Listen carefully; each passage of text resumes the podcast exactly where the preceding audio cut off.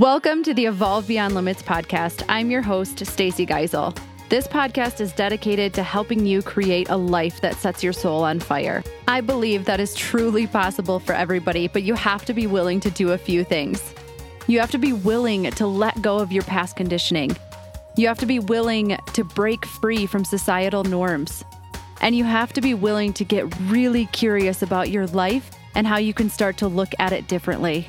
Each week, we will hear stories from people who have done exactly this people who chose to disrupt the life path they were on, go against the grain, and share the lessons and perspective shifts they had to make along the way. Every episode is committed to not only inspiring you and connecting you with other amazing humans, but actually giving you the tools you need to use this information in your own life so that you continue to evolve and reconnect with your highest self.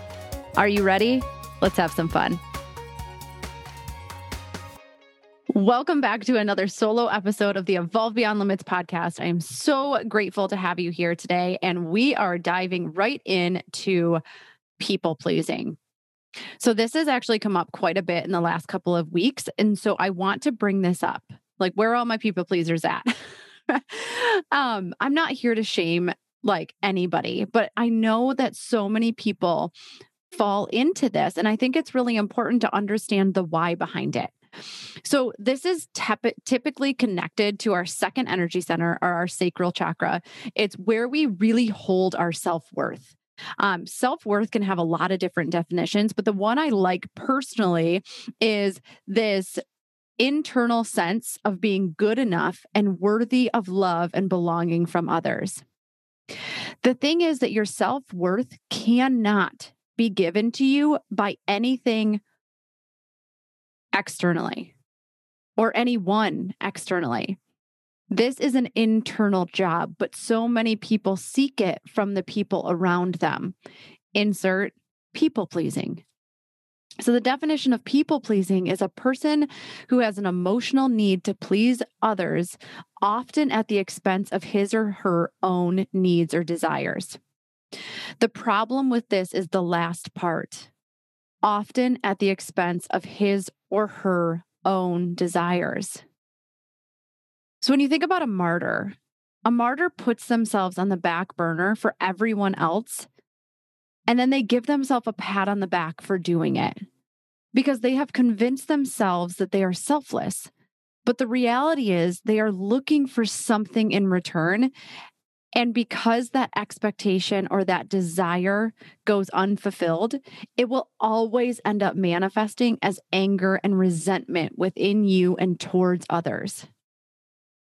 The question is what void within yourself are you trying to fill? Because more than likely, you are looking at the person that you are giving to and you want them to give you back something that you're truly craving within. And that might be love, that might be acceptance, it might be praise, maybe it's connection. And I find that like people pleasers always say, but it makes me feel good to give. And I'm with you. I love to give to people. It's this isn't a problem with giving. The problem is giving at the expense of your own needs or desires.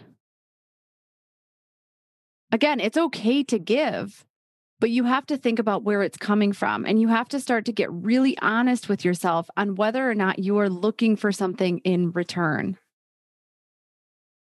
Right. So this week, I really want you to pay attention to this. I want you to pay attention to how often you're say- saying the following phrases should, the word should, supposed to, I have to.